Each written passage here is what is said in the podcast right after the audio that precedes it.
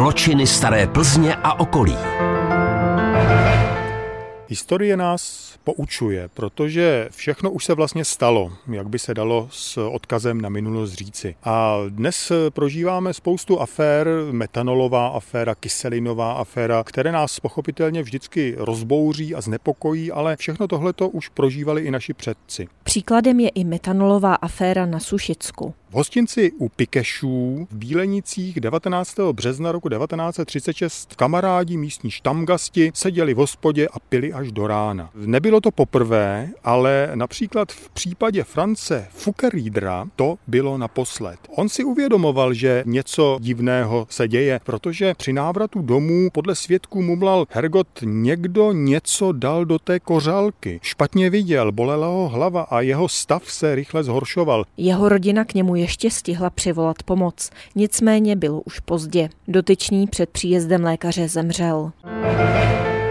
Fugerider byl v celku dobrým diagnostikem. Ano, někdo skutečně něco do té kořálky dal a tohleto podezření neměl jen neboštík, ale hlavně sušický okresní lékař, následně také četníci. A začalo vyšetřování, protože podobně byli velmi těžce postiženi i další Fukerídrovi kamarádi, kteří s ním u Pikešu popíjeli. Co u vás pili, pane Pikeši? Ptali se tedy hostinského četníci. Tuhle žitnou Pikeš přisvědčil, neměl důvod zapírat, no ale rozbory vzor vzorků zaslaných Chemickému ústavu Univerzity Karlovy v Praze potvrdili podezření četníků i okresního lékaře v žitné byl metanol. Další vyšetřování už nebylo nikterak složité. Pikeš koupil 18-litrový soudek žitné odAny Kutlvašrové z Volíně, která ji vyrobila smícháním čistého lihu s dřevitým lihem, který získala ze Strakonic a vyrobila té žitné úctyhodných 300 litrů. Obviněn byl ovšem Pikeš, následně byl obžalován z trestného činu proti bezpečnosti života, spáchaného ze zjištnosti a nedbalosti. Pikeš se bránil tím, že o závadnosti kořalky neměl ani potuchy.